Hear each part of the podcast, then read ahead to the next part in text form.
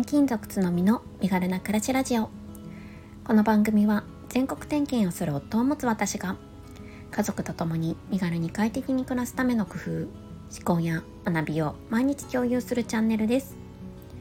2歳4歳の子育てワーママライフ読んだ本のことなど34歳のありのままをお伝えします。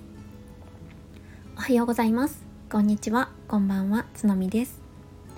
4月1日土曜日です皆様いかがお過ごしでしょうか、えー、今日はですね昨日、えー、家事代行のお話をしたと思うんですけれども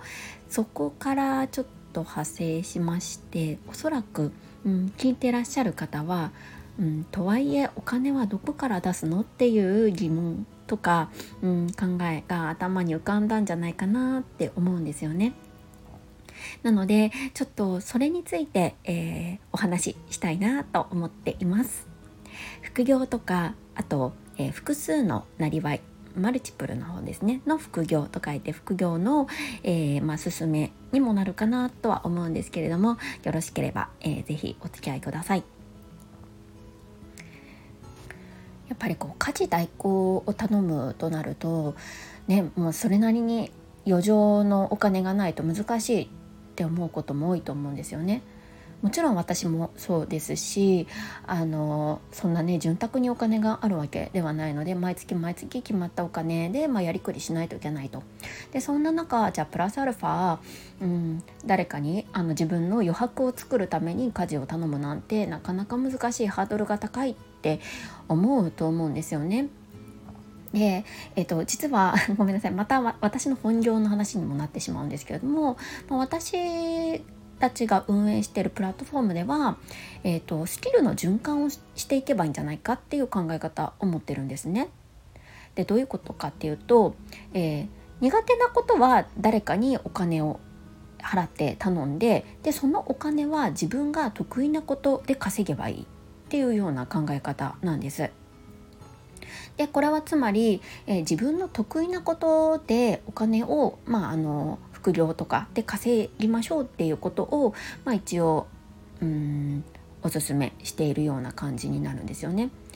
もちろん副業じゃなくて実は本業として、まあ、私が、まあ、関わってるそのプラットフォームでも稼いでらっしゃる方もう月に40万とか50万とか稼いでらっしゃる方とかもいたりするんですけれども、えー、多くは、まあ、主婦の方であったりとかあとえー、ももうあの兼業主婦ですね。兼業で何かもう仕事を持たれていて、えー、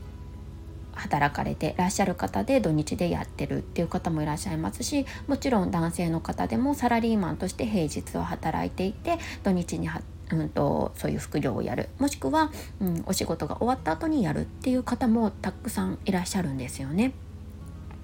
で、えー、今日はですね、まあ、意外にできますよってことをあのお伝えしたいなって思ってます。で私自身も、えーと、いろいろな、まあ、こういう仕事をやっているっていうこともあっていろんな副業というかのサービスに、えー、手を出した 経験があるんです。で、まあ、実際のちょっとねサービス名とかもあのお伝えしていきながら、えー、ちょっとご案内したいなって思っているんですよね。やっぱり副業っって言ってもいろいろなタイプがあると思うんですけれども例えば、うん、そうですね、えー、発信業って言われてるブログであったりとか YouTube とか、まあ、今はねこういう音声配信で、えーマネタイズされてる方も多くいらっしゃると思うんですけれどもそういうケースはこういうねあの発信業って結構、うん、時間がかかるものだと思います。ファンをつけて、えーそのファンの方々からお金をいただくもしくは PV をあの出してそこから広告報広告収入を得るっていう形になるので結構お金あお金じゃない時間がかかる、えー、ものになるかなって思うんですね。で私がこれからお話しするものっていうのは、まあ、どちらかというと、まあ、クライアントワークに近いものつまり、えーと、対お客さんから、えー、依頼をいただいてでその時その時で自分のサービスを提供していくものになりますなので、まあ、発信業とかとは違って、まあ、自分が寝ていても、え、お金を生み出せるとかそういうものではなくって自分がしっかり稼働することでそれに対しての対価を得るっていうものになるんですよね。ね、でもねとは言ってもね時間がないとかあのいろいろな、まあ、制約のある中で副業は難しいって思われる方も多いかもしれないんですけれども意外にですねあの時間はそんなにかからずあのできるものもたくさんあったりします。であとはその時間っていうハードルもあったりすると思うんですけれども他には、うん、自分には何も提供するものがないサービスとして、えー、お客さんに、えー、お金を出してもらって、えー、受け取れ受け取れるようなサービスを提供するものがないって思われる方もいらっしゃると思うんですけれどもこれも結構あると思います。例えばなんですけれども、えー、お話を聞いてほしいっていう方って結構いらっしゃるんですよね。その話っていうのは、まあ、恋愛の相談であったり家族の相談それからうん子育てに関する相談いろいろ人間って、まあ、悩みを持っています。でその話をとりあえず聞いてほしいっていうニーズって結構あるんです。でこれが例えばねあの資格を持ってらっしゃる方とかだともう1時間何万円とかっていうお話になったりとかするんですけれどもそうじゃなくてももう本当に一般の方でいいから話を聞いてほしいっていうニーズもあったりします。でこういうものとかだと割とあの簡単に、えー、お金を稼ぐことができます。もちろんねあのそんなにあの広告ではないんですけれども、えー、本当にこうお話を聞いてあげてうーんまあ、それこそ傾聴ですよね傾聴の、えー、自分自身のトレーニングにもなったりと思いますしあの何かねこう対話をするのが好きっていう方には非常におすすめかなって思ってます。タイムチケットっていうサービスご存知ですかね？えーと、自分の、えー、時間をですね切り売りして、えーそのそれを必要としている方にサービスとして提供するようなさ、えー、ものになってるんですけれどもこのタイムチケットぜひ調べてみてもらいたいんですけどもいろんなものがあったりします。うん、でフリートークっていうのもあったりとかしてあのそうですね。あの相談しますよみたいなものとか子育て育てに関するお話聞きたい人はどうぞとかいろいろですねあの自分が、まあ、お話こういう話だったら消そうっていうものをチケットにして提供していくようなサービスになるんですよね。うん、私このサービスはちょっとまだ、えー、使ったことはないんですけれども結構、えー、人気のあるサービスかなって思ってます。うん、ぜひあのちょっと興味のある方はタイムチケット検索してみてあの覗いてみてくださいね。であとはですねうんとカフェトークってご存知ですかね。これも同じような感じになりますね。もうその名の通りカフェでお話しするような感じで、えーと、ちょっとスキルを持った方とか経験を持った方に話を聞けるようなサービスです。あとは英会話のレッスンが受けられたりとかあのヨガとかそういう趣味系のものまでいろいろあるみたいですね。うん、で私はこれあのうんとお客様として利用したことがあります。でどういうふうに利用したかっていうと、えっと、副業として日本語教師をやってみたいなって思った時に今活躍されている方にどんな感じでやってるかっていうのを話聞きたくてこれを利用しました。えーと、30分で500円ぐらいだったかな、うん、そんな感じの金額感なんですけれども実際に、えーと、どういう感じでオンラインであの授業されてるのかとか、えー、未経験でも大丈夫かっていうようなあの実体験をですねお話ししていただいたような感じです。うん、ですごいねあの通話はスカイプとかでやったんですけれどもすごいシンプルでやりやすかったですね。でこんな風に、まあ、私はこれあのお客様として使ったんですけれども、え提供側自分の経験を話すっていう点でもあのこういうこれすごいあの使えるなって思ったサービスになります。こんな風にあの結構自分の体験とか経験とかを話すことでお金に換えるっていうこともできるんですよね。例えば、うんとたくさんお子さんのいらっしゃる方とかだったら、まあ、そのこれからねあのプレママとかの方に対して、まあ、子育てのあの自分の経験とかを話すだけでもそれで救われるって方もいらっしゃいますしそれを必要としている人もいるかもしれないんですよね。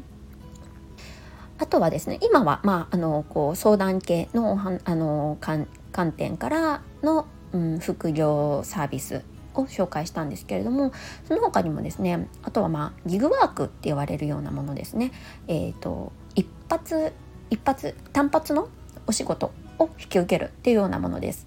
これが、まあ、いわゆる例えば家事代行であったりとかうんと、まあ、家具の組み立てであったりとかあとそうですねまあいろいろあると思うんですけれども整理収納とか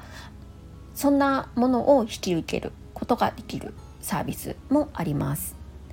で本当にプロじゃなくてもあのそれがちょっと得意な人に依頼したいお願いしたい人数って結構あったりするので例えば日常的にお料理が好きで、えー、ね、あの本当に料理をするのだったら全然苦にならないっていう方だったらお料理を日常生活でも提供するようなプロじゃないけれども、まあ、家庭の味をあの求めてらっしゃる方に自分のお料理を提供するっていうのもありですよね。うん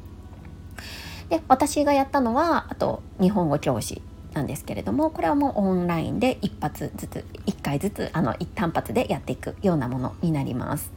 もう日本語教師私が登録したものは、えー、資格がなくてもできるものになりましたのであのアメージングトーカーっていうものとプリプライっていうあのサービスになるんですけれどもこれもですね非常に簡単に、えー、日本語を教えることができます。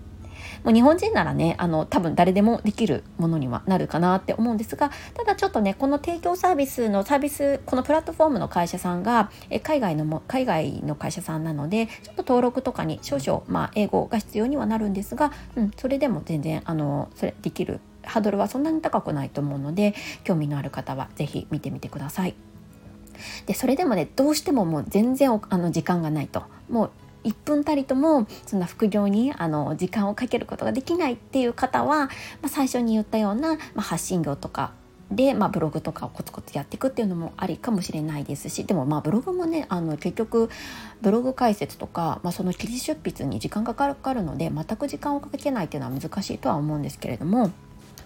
例えば、えー、自分がねあの、えー、活動しなくてもお金が収入源が入る方法として例えば、えーと、物のシェアをするっていうのも一つかなと思います。例えば、えー、土日だけ、えー、車を乗っていて平日は全く使わないっていう、えー、車保有者の方がいたら、え平日だけ、え誰かにその車を貸して、えお金を得るっていう方法もあったりします。えこれは、まあ、いろいろサービスあると思うんですけど、エニカっていうサービスとかもありますね。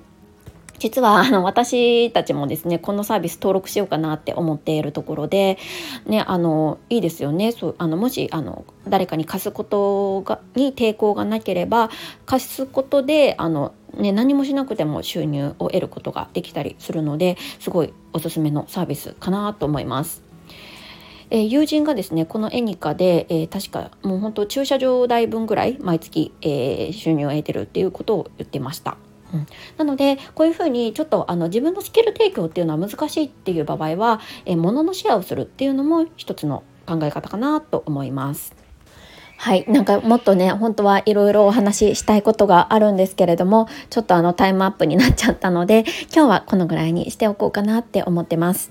で、まあ私がお伝えしたいことっていうのは、結構ですね、あの自分のスキルであったりとか、うんと、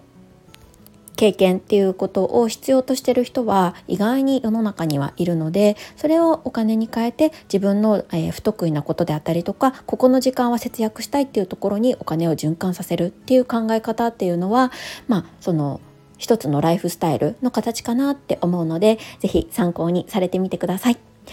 えー、コメント返しは次回にさせていただきます。本日も聞いていただいて本当にありがとうございます。素敵素敵な週末をお過ごしください。神々だ。